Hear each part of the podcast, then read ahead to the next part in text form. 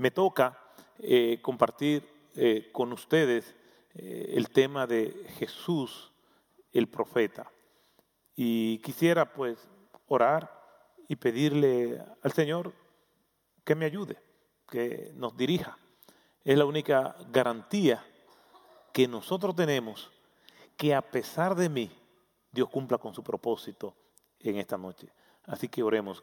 Gracias te damos, Señor, por tu palabra y por el privilegio que nos da de poder compartirla. Gracias, Señor, por este hermoso tiempo de adoración. Gracias por eh, usar, Señor, a tus siervos. Gracias por usar a Jesús Villanueva, Señor, para eh, llevarnos por los pasillos del cielo. Te alabamos y te bendecimos.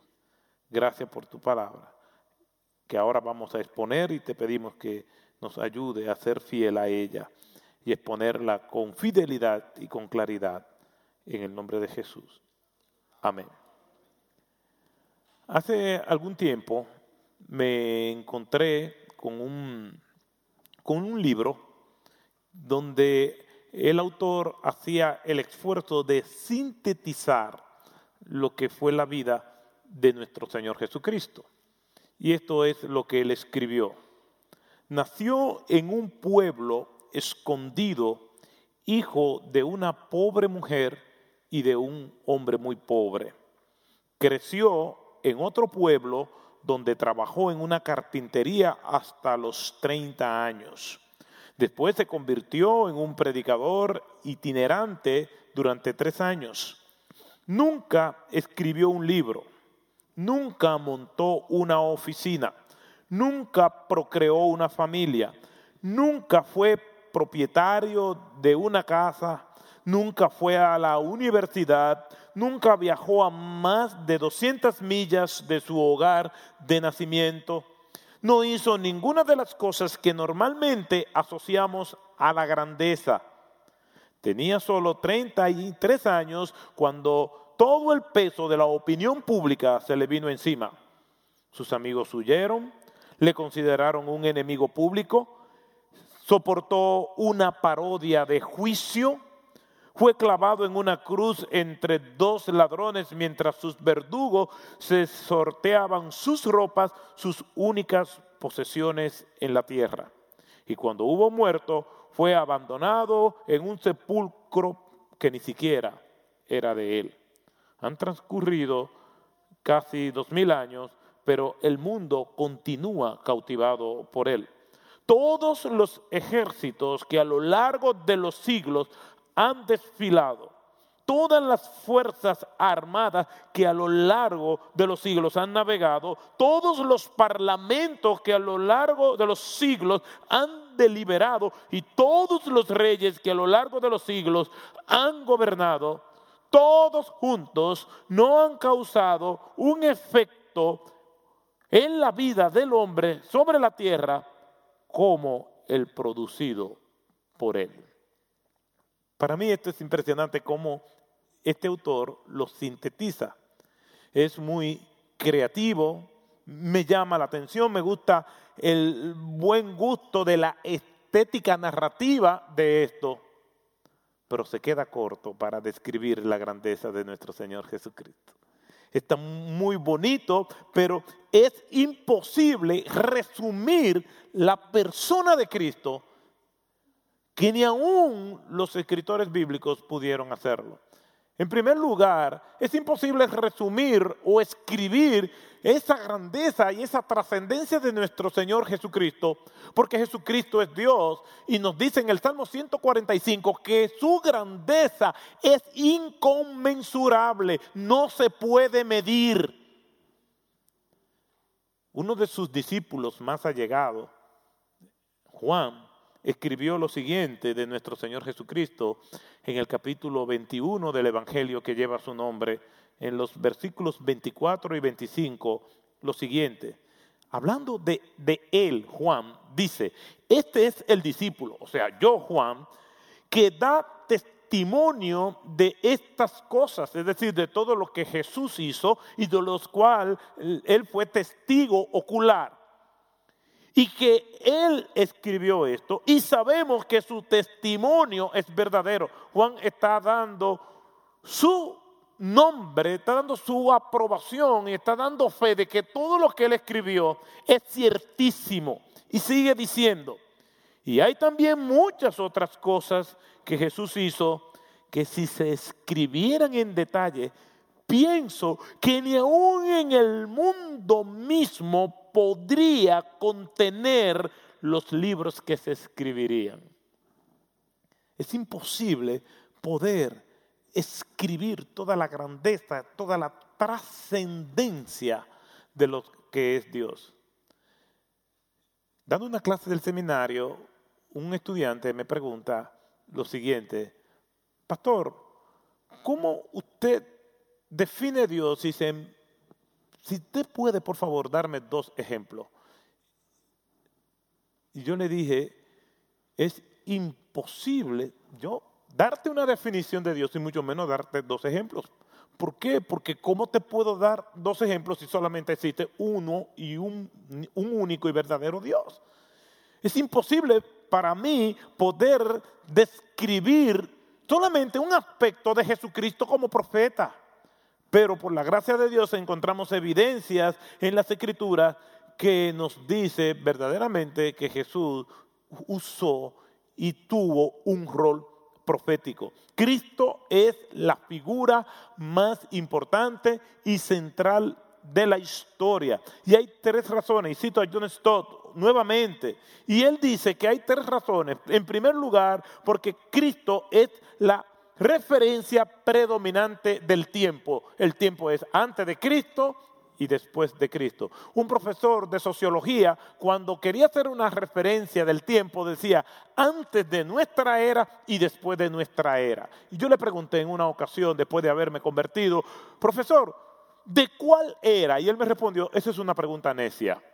Obviamente, Cristo antes de Cristo y después de Cristo. En segundo lugar, Jesús es el centro de atención de las escrituras. Todo apunta a Cristo desde el Antiguo Testamento. El mismo Señor Jesucristo dice en Juan capítulo 5, versículo 39, hablando acerca de las escrituras, ellas son las que dan testimonio de mí. Y en tercer lugar, Jesús es el corazón de la misión cristiana. Todo orbita en torno a nuestro Señor Jesucristo. El apóstol Pablo lo resume muy bien en Colosenses capítulo 1, versículo 16, donde dice, porque en Él fueron creadas todas las cosas, tanto en los cielos como en la tierra, visibles e invisibles, ya sean tronos, o dominios, o poderes, o autoridades. Todo ha sido creado por medio de Él y para Él. Todo eso podemos nosotros decirlo acerca de nuestro Señor Jesucristo. Y todos nosotros sabemos que Jesucristo es profeta, pero es a partir de la reforma protestante donde ese rol profético de nuestro Señor Jesucristo no solamente en cuanto a lo que es el ejercicio de profeta, sino también de rey y de sacerdote, se se sistematiza, se pone en orden. Nosotros lo vemos claramente y a medida que vaya pasando las conferencias y vengan cada uno de los expositores, vamos a ver estos roles de Cristo que están en toda la escritura, desde el punto de vista profético en el Antiguo Testamento y en sus funciones en el Nuevo Testamento. Pero es a partir de la reforma donde esos roles se organizan. Y miren lo que dice Calvino en institución a la religión cristiana.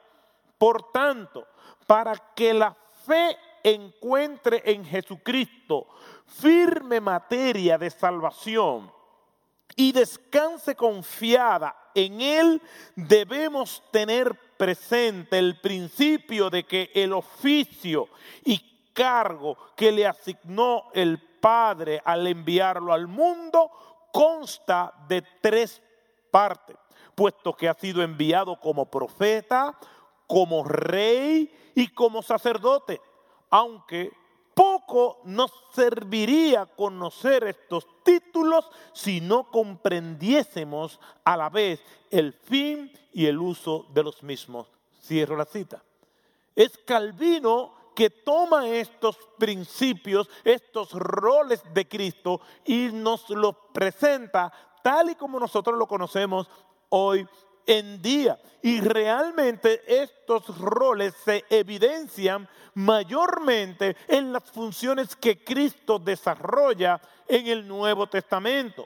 Y nada más y nada menos que una de estas funciones es la función del profeta. Y el profeta es muy bien estimado desde el Antiguo Testamento. Nos dice la Escritura en Génesis capítulo 20, versículo 7, que Abraham, el padre del pueblo judío, fue llamado profeta.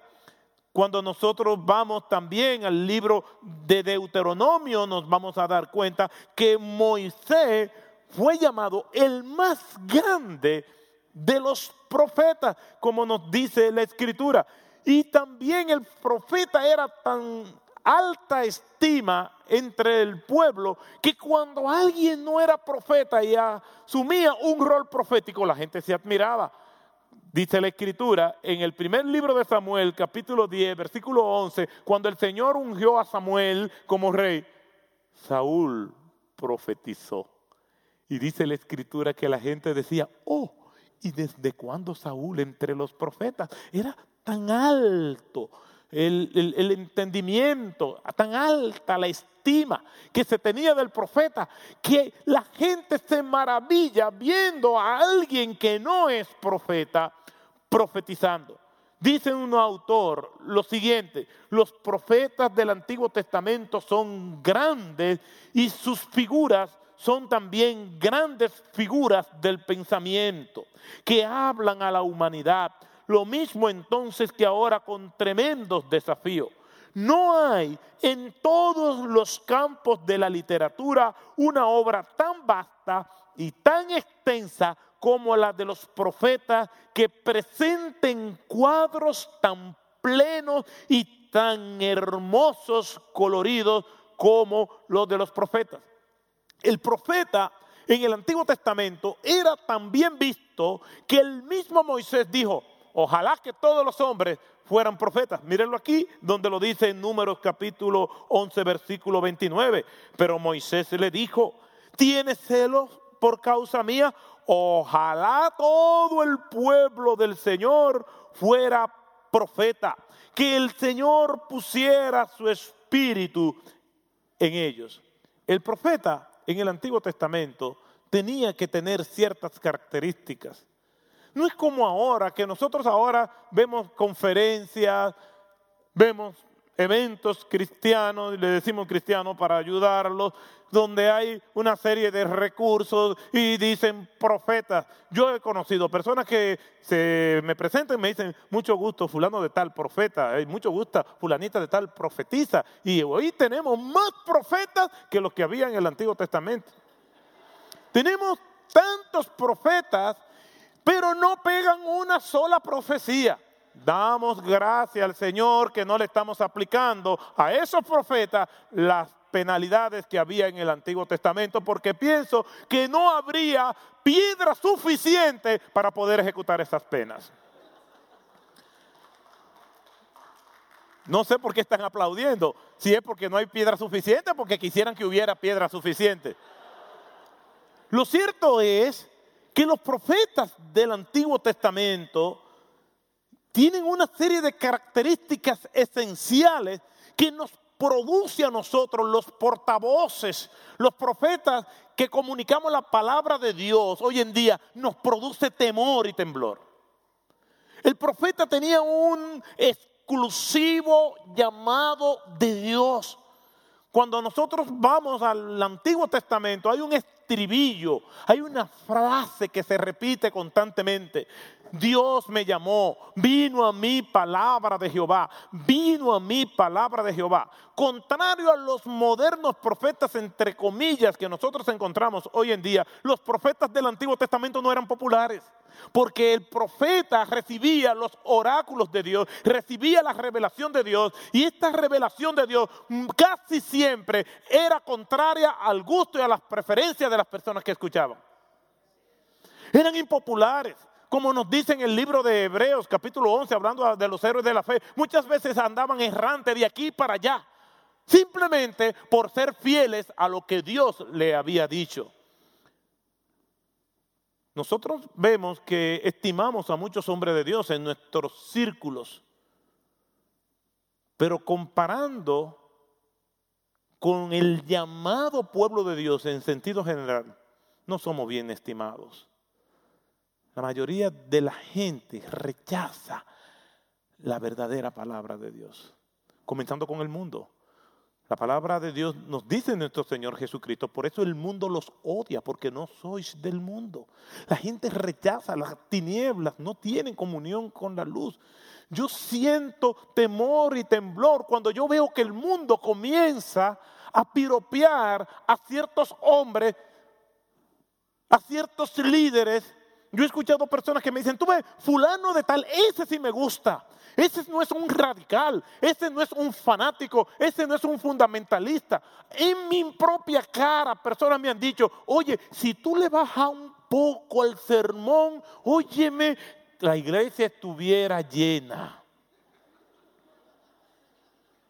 Bajarle significa quitarle un poco de lo que ellos entienden que es fanatismo. El profeta del Antiguo Testamento tenía un solo compromiso y era ser portavoz de lo que Dios le había encomendado, no importando a quién tuviera que decírselo. Imagínese, como dice Arthur Pink en aquel maravilloso libro, La vida de Elías, el marcado constante contraste que fue Elías entrar con aquella vestimenta. Y dice la escritura, y sigo citando a Arthur Pink, que Elías era de los moradores de Galaad con su vestimenta de piel de camello. Fue un marcado contraste con aquellos hombres de vida regalada de palacio cuando se presentó delante del rey Acat y dice, vive Jehová de los ejércitos.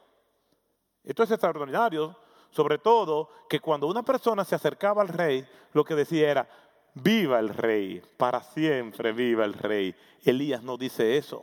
Porque Dios le había dicho que lo que él tenía que decir era que Jehová vivía, aunque sus profetas estaban siendo perseguidos, aunque la idolatría estaba por donde quiera, Jehová Dios seguía vivo. El profeta tiene que ser un portavoz fiel de lo que Dios le ha comunicado. Nuestro Señor Jesucristo es llamado profeta. En los evangelios nosotros encontramos muchas referencias acerca de nuestro Señor Jesucristo y quiero citar algunas de ellas. Mateo capítulo 21, versículo 10, versículo 11 y versículo 26 dice lo siguiente. Cuando él entró en Jerusalén, toda la ciudad se agitó y decían, ¿quién es este? Y las multitudes contestaban, este es el profeta Jesús. Cuando ellos están diciendo el profeta, la única referencia que tienen los ciudadanos hebreos y todo lo que nosotros vemos en el mundo del Antiguo Testamento es la referencia de los profetas del Antiguo Testamento. No hay otra referencia. No, hay, no, son, no están hablando de, de profetas babilónicos, de profetas de, Asiria, de profetas del mundo persa. No, está hablando del contexto hebraico, del contexto judío. Y están diciendo, este es Jesús, el profeta de Nazaret de Galilea. Y cuando procuraron prenderle, tuvieron miedo de la multitud, dice el versículo 46 de este mismo capítulo 21, porque le tenían por profeta. Marcos capítulo 6, versos 3 y 4 dice, ¿no es este el carpintero, el hijo de María? Y hermano de Jacob, de José, de Judas, de Simón. ¿No están sus hermanas aquí con nosotros? Y se escandalizaban a causa de él. Y Jesús le dijo, no hay profeta sin honra, sino en su propia tierra y entre sus parientes y su casa. Siguiendo en los mismos sinópticos, en Lucas capítulo 7, versículo 16 y 17 dice, el temor se apoderó de todos y glorificaban a Dios diciendo, un gran profeta ha surgido entre nosotros. Y Dios ha visitado a su pueblo. ¿Por quién? Por el profeta. Y este dicho que se decía de él se divulgó por toda Judea y por todas las regiones de que había surgido un profeta en la persona de nuestro Señor Jesucristo. Llama la atención que Cristo no anda vociferando diciendo yo soy profeta. Es las personas, son las multitudes las que reconocen en Él un portavoz, un instrumento de Dios que comparaban con los profetas. En Lucas capítulo 24, versículo 19, Jesús Nazareno, que fue varón profeta, poderoso en la palabra, le decían al mismo Jesús, aquella pareja de hombres que iban camino a Esmaús. En la opinión popular referidas a Jesús, existía el rumor de que él era un profeta. En una ocasión, Jesús, con sus discípulos, les preguntó, ¿qué dicen la gente en la calle de mí? ¿Qué dicen los hombres acerca de mí? Noten que los discípulos lo sabían, pero no habían tenido la espontaneidad de decírselo a Cristo. Y esta pregunta no es tan simple. Bueno, para mí, que soy de escasa inteligencia, para mí la pregunta es una pregunta un poco complicada. Y le voy a decir por qué. Cuando uno pregunta algo, ¿por qué es? Porque uno no sabe la respuesta. Normalmente es así. Hay gente necia que sabiendo la respuesta, preguntan para tenderte una trampa, pero ese no es el caso de Jesús. Ahora, si normalmente preguntamos porque no sabemos la respuesta y Jesús no es un necio, entonces ¿por qué Jesús le está preguntando? Algunos dicen, bueno, para probarlo. Es que Jesús no necesita probarlos porque Jesús sabe lo que hay en sus corazones. Jesús es Dios y el Salmo 139 dice, aún no está la palabra en mi lengua, ya tú la sabes. Es cuando Dios le pregunta a Adán en Génesis capítulo 3, versículo 9, Adán, ¿dónde estás tú? Estas preguntas son más para consumo nuestro. Jesús modelándonos cómo nosotros debemos relacionarnos en un equipo de liderazgo. Jesús le pregunta, es un provocador, está provocando que ellos digan lo que están pensando, pero no porque él no sabe. Y ellos dan la respuesta. Bueno, unos dicen que tú eres Juan el Bautista, unos dicen que tú eres Elías, unos dicen que tú eres Jeremías, u otro de los profetas. Pero todos los que mencionan son profetas. Quiere decir que aunque la gente estaba equivocada en cuanto a la verdadera identidad de nuestro Señor Jesucristo, en algo coincidían las multitudes, es que Jesucristo era un profeta, es que Jesucristo venía a comunicar algo de parte de Dios. El mismo Nicodemo se le acerca a Jesús en una noche y le dice, sabemos que vienes de Dios.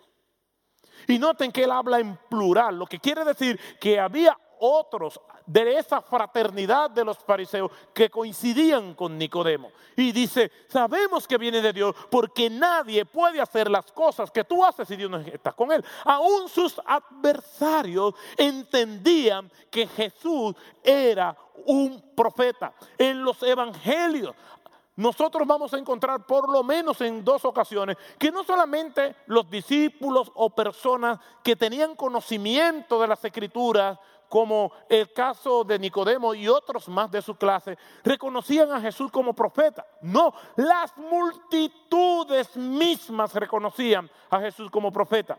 Juan capítulo 6, versículo 14, le reconocieron como profeta después de la alimentación de los cinco mil. Y cuando iba entrando Jesús a la ciudad de Jerusalén, en la primera y única ovación pública que Jesús permitió, dice la escritura que le reconocieron como profeta en Mateo capítulo 21, versículo 11. Quiere decir que el rol profético de nuestro Señor Jesucristo fue reconocido por la gente común y corriente, por todas las personas, por lo que tenían mucho conocimiento y por las personas que quizás no tenían tanto conocimiento de las escrituras. Ahora, ¿por qué Calvino escarba y rescata esa verdad que antes no habían sido estudiada y organizada como él la presenta?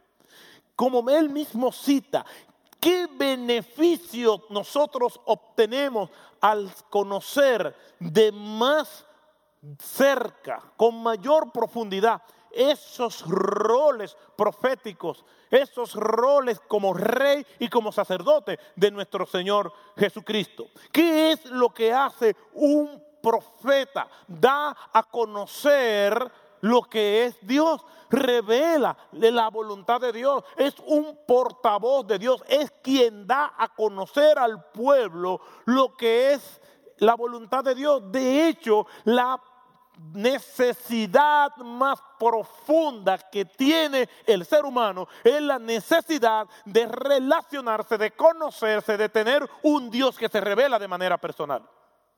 Mire lo que dice la Escritura en Juan capítulo 17, en la oración del Señor, en el versículo 3. Y esta es la vida eterna, que te conozcan a ti, el único Dios verdadero, y a Jesucristo a quien has enviado. Jesucristo no solamente es profeta, porque ellos tenían la impresión de que él era un profeta, sino que Jesucristo confirma que su rol fue venir a este mundo a dar, a conocer, a revelar, a hacer el camino, a ser el intermediario entre Dios y los hombres. Que Dios estaba reconciliando consigo al mundo por medio de nuestro Señor Jesucristo. Porque solamente hay un mediador entre Dios y los hombres, nuestro Señor Jesucristo. Cuando el Señor Jesucristo está hablando con la mujer samaritana, ella le dice, me parece que eres profeta, porque Jesús estaba revelándole el plan de Dios. El profeta revela, comunica la verdad de Dios, la intención de Dios, el conocimiento de Dios. La más profunda necesidad del ser humano es la del conocimiento de Dios y el profeta eso es lo que hace. Y a eso fue que vino Jesucristo. Marcos capítulo 1, versículos 29 al 39 para mí es formidable. Jesús hace un milagro extraordinario porque le sana la suegra a Pedro.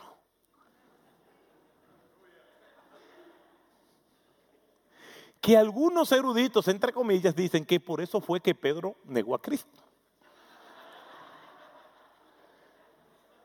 Jesús sana la suegra de Pedro. Todo el mundo estaba gozoso, menos Pedro a lo mejor. Jesús sana a la suegra de Pedro en Capernaum y todo el rumor se expande rápidamente por todos los lugares y comienzan a traerle los enfermos, los endemoniados. Y dice la escritura que Jesús duró hasta tarde liberando a los endemoniados y sanando a todos los enfermos. Jesús se va a descansar. Al otro día por la mañana Jesús está orando y allí se aparece el relacionista público de los discípulos, Pedro, y le dice, Señor, lo interrumpe.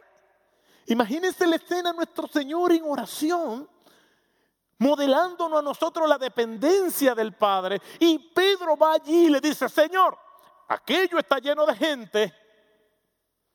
¿Recuerdan la respuesta de Jesús? Vámonos a otros lugares, porque a predicar el Evangelio me ha llamado Dios. Dios llamó a Jesucristo a revelar a Dios. Es Cristo que es el camino, la verdad y la vida que nos revela al Padre. Para mí es formidable lo que dice J. L. Parker acerca de, una, de un párrafo que nos revela la importancia en su libro hacia el conocimiento de Dios, lo que un conocido predicador dijo. Y lo cito, el estudio apropiado para los elegidos de Dios es Dios mismo. El estudio apropiado para el cristiano es la divinidad. La ciencia más elevada, la especulación más encumbrada, la filosofía más vigorosa que puedan jamás ocupar la atención de un hijo de Dios es el nombre, la naturaleza, la persona, la obra, los hechos, la existencia de este gran Dios a quien llamamos Padre. En la contemplación de la divinidad hay algo extraordinario, beneficioso para la mente. Es un tema tan vasto que todos nuestros pensamientos se pierden en su inmensidad. Tan profundo que nuestro orgullo se hunde en su infinitud. Cuando se trata de otros temas, podemos abarcarlos y enfrentarlos. Sentimos una especie de autosatisfacción al encararlos y podemos seguir nuestro camino con el pensamiento de que he aquí yo soy el sabio.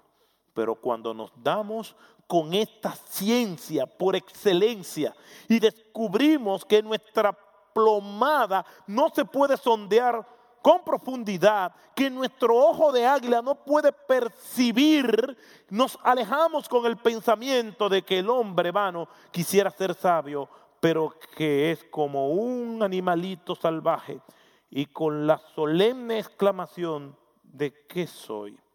Más bien, si el tema de Dios humilla la mente, al mismo tiempo la expande. El que con frecuencia piensa en Dios tendrá una mente más amplia que el hombre que se afana simplemente por lo que le ofrece este mundo estrecho. El estudio más excelente para conocer a Dios es la ciencia de Cristo, es lo que Él hace para dar a conocer a ese Dios y este crucificado y el conocimiento de la, deidad, de la deidad en la gloriosa Trinidad. No hay nada que desarrolle tanto el intelecto, que magnifique tanto al alma del hombre como la investigación devota sincera y continua del gran tema de Dios a través de Jesucristo que lo da a conocer. Sin Jesucristo es imposible conocer a Dios. Yo soy el camino, la verdad y la vida. Nadie conoce a Dios, nadie viene a Dios si no es por mí. Además, ensancha el alma este tema tiene un efecto eminentemente consolador. La contemplación de Cristo proporciona un bálsamo para toda herida. La meditación sobre el Padre proporciona descanso de toda aflicción y en la influencia del Espíritu Santo hay bálsamo para todo mal. ¿Quieres librarte de tu dolor? ¿Quieres ahogar tus preocupaciones?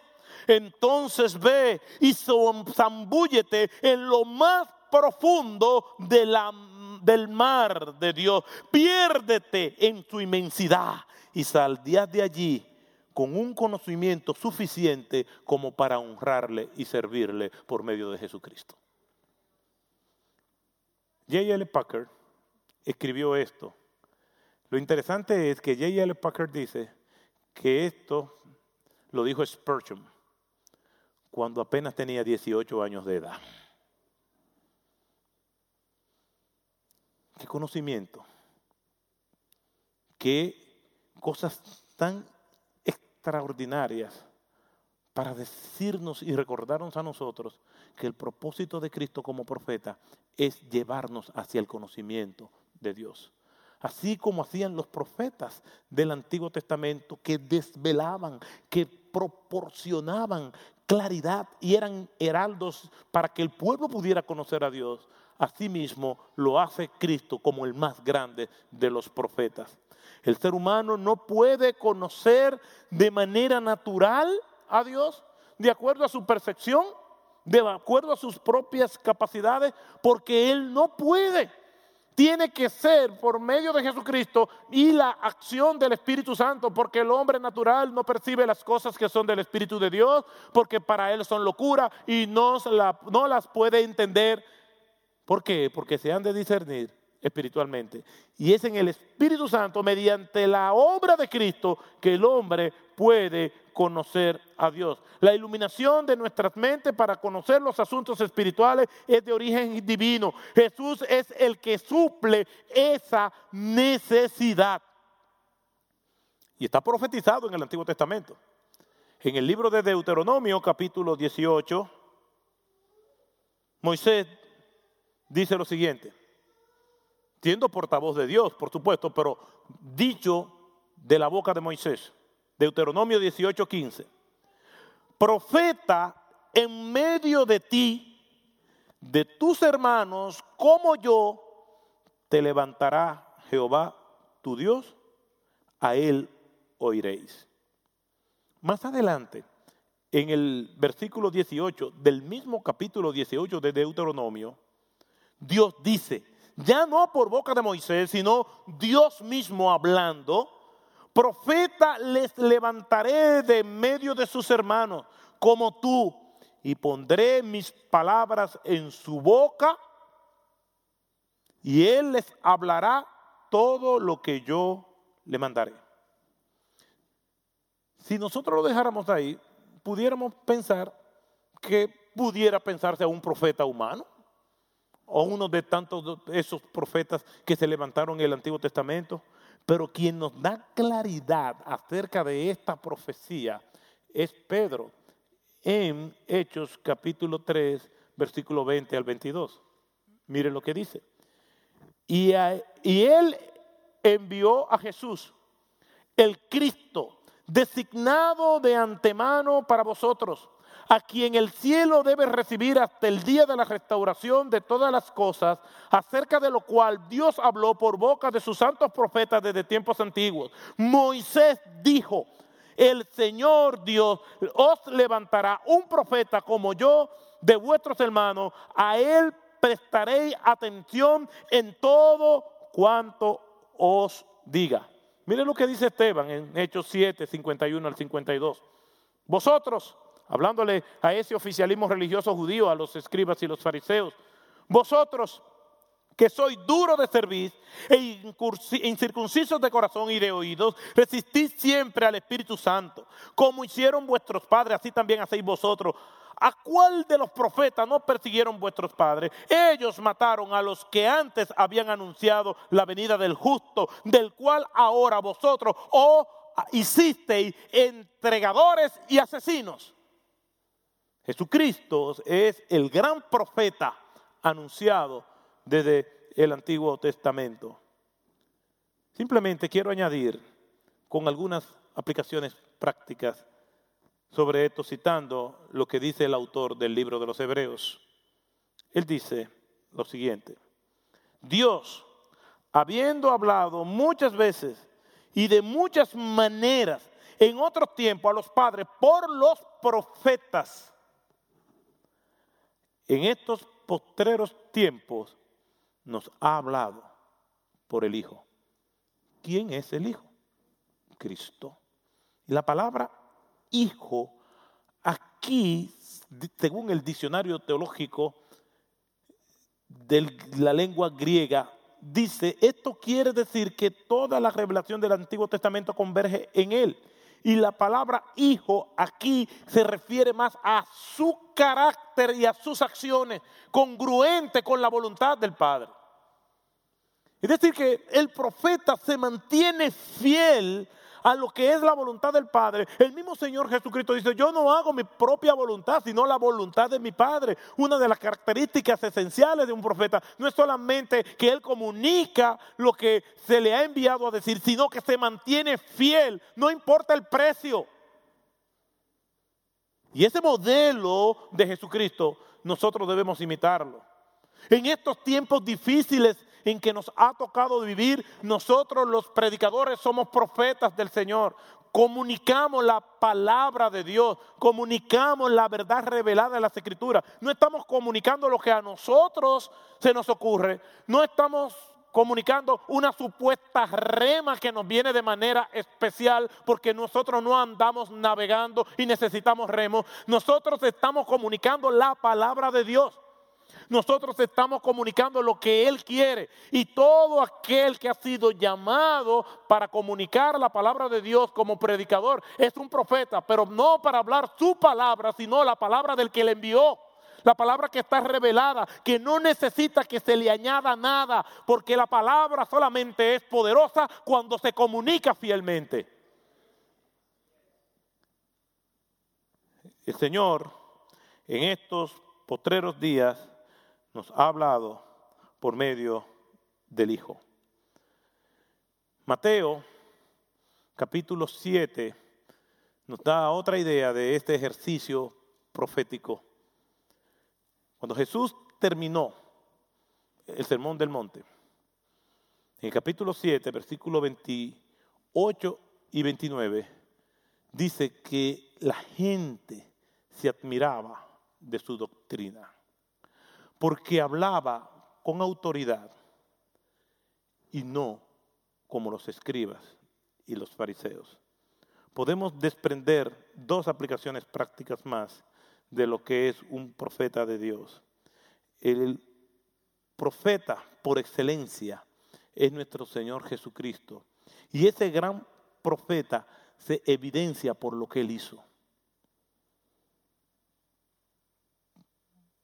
Jesús termina de hablar y la gente está sorprendida.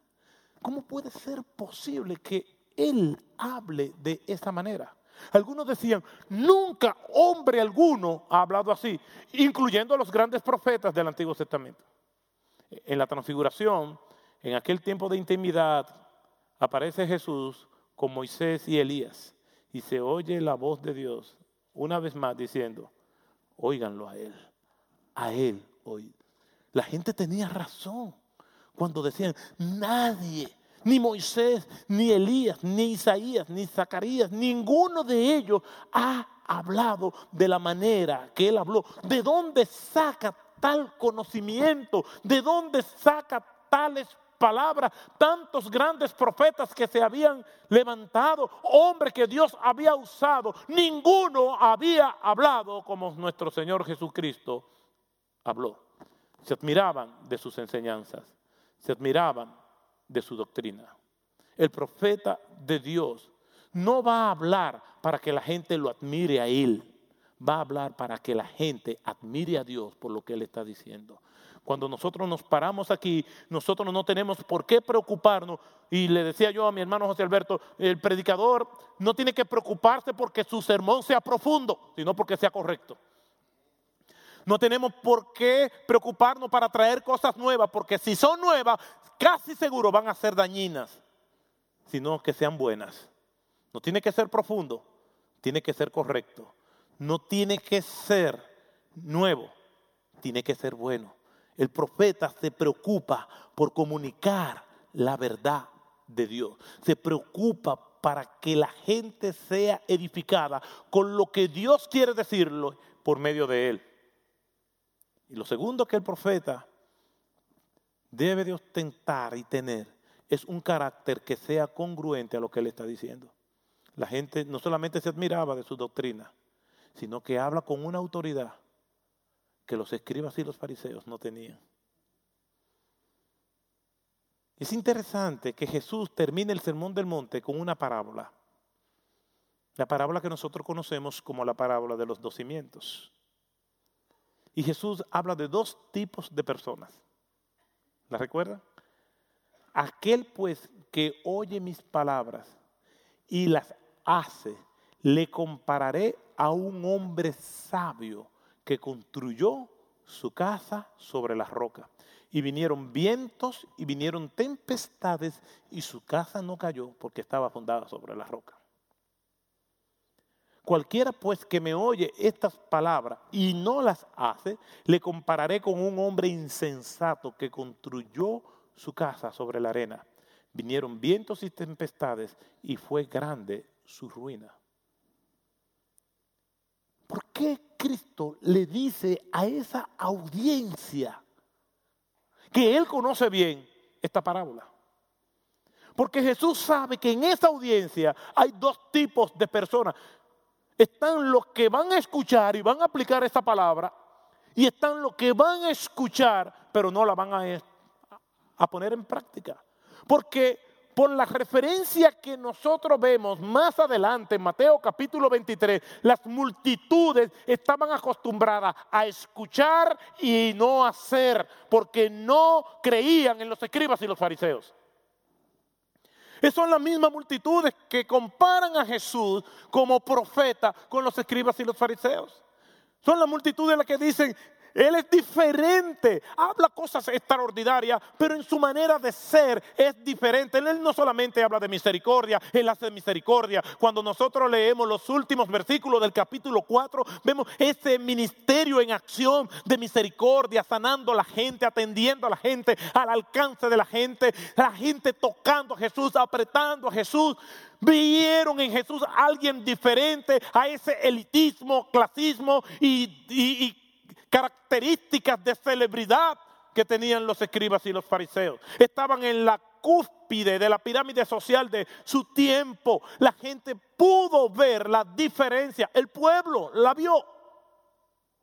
El hombre de Dios, el que comunica la palabra de Dios, no solamente comunica la verdad, sino que también vive la verdad. Yo puedo creer la verdad, puedo recitar la verdad y no vivirla. Los demonios creen y tiemblan. Y Satanás cuando estuvo tentando a Jesús, lo tentó con las escrituras manipuladas. Jesús le dice que hay dos tipos de oyentes. ¿Por qué digo que esta gente estaban acostumbrada a escuchar y a no hacer? Por lo que le dice el Señor a la misma multitud en el capítulo 23 de Mateo. Dice en el relato que ahí estaban los discípulos y estaban las multitudes. ¿Y qué les dice Jesús? Los que los fariseos le digan que hagan, háganlo. El problema no está en su mensaje, el problema está en sus testimonios, pero no imiten su conducta. El profeta no solamente comunica la verdad de Dios y ya, no, él vive la verdad de Dios en su vida. Y el ejemplo por excelencia es nuestro Señor Jesucristo. Nosotros tenemos ese profeta en nuestro Señor Jesucristo. Y ese es el ejemplo que nosotros debemos de seguir. Nosotros vemos a Cristo comunicando la verdad de Dios como prioridad y nosotros vemos a Jesucristo viviendo la palabra de Dios de forma tal que todo lo que se hizo en su contra fue mintiendo. Con mucha razón nos dice nuestro Señor en las bienaventuranzas, bienaventurados sois cuando por mi causa os persigan y os vituperen y os maldigan y digan toda clase de mal contra vosotros, mintiendo el profeta de Dios comunica la palabra de Dios. El profeta de Dios vive la palabra de Dios. Y en Jesucristo nosotros encontramos ese perfil. Y ese perfil que nosotros debemos de procurar. Que el Señor nos bendiga. Que el Señor nos ayude. Y podamos recordar esto. Y me despido citando las palabras de Esdras, capítulo 7, versículo 10. Ya que Esdras había dedicado su corazón a estudiar la ley del Señor y a practicarla y a enseñar sus estatutos y ordenanzas en Israel. Que el Señor nos bendiga. Padre, gracias por tu palabra. Te alabamos y te glorificamos. Te damos gracias porque tú nos habla por medio de ella. Y tú como sumo profeta, Señor, nos modela del compromiso que nosotros debemos de tener. La escritura nos recuerda que tu compromiso es con el Padre.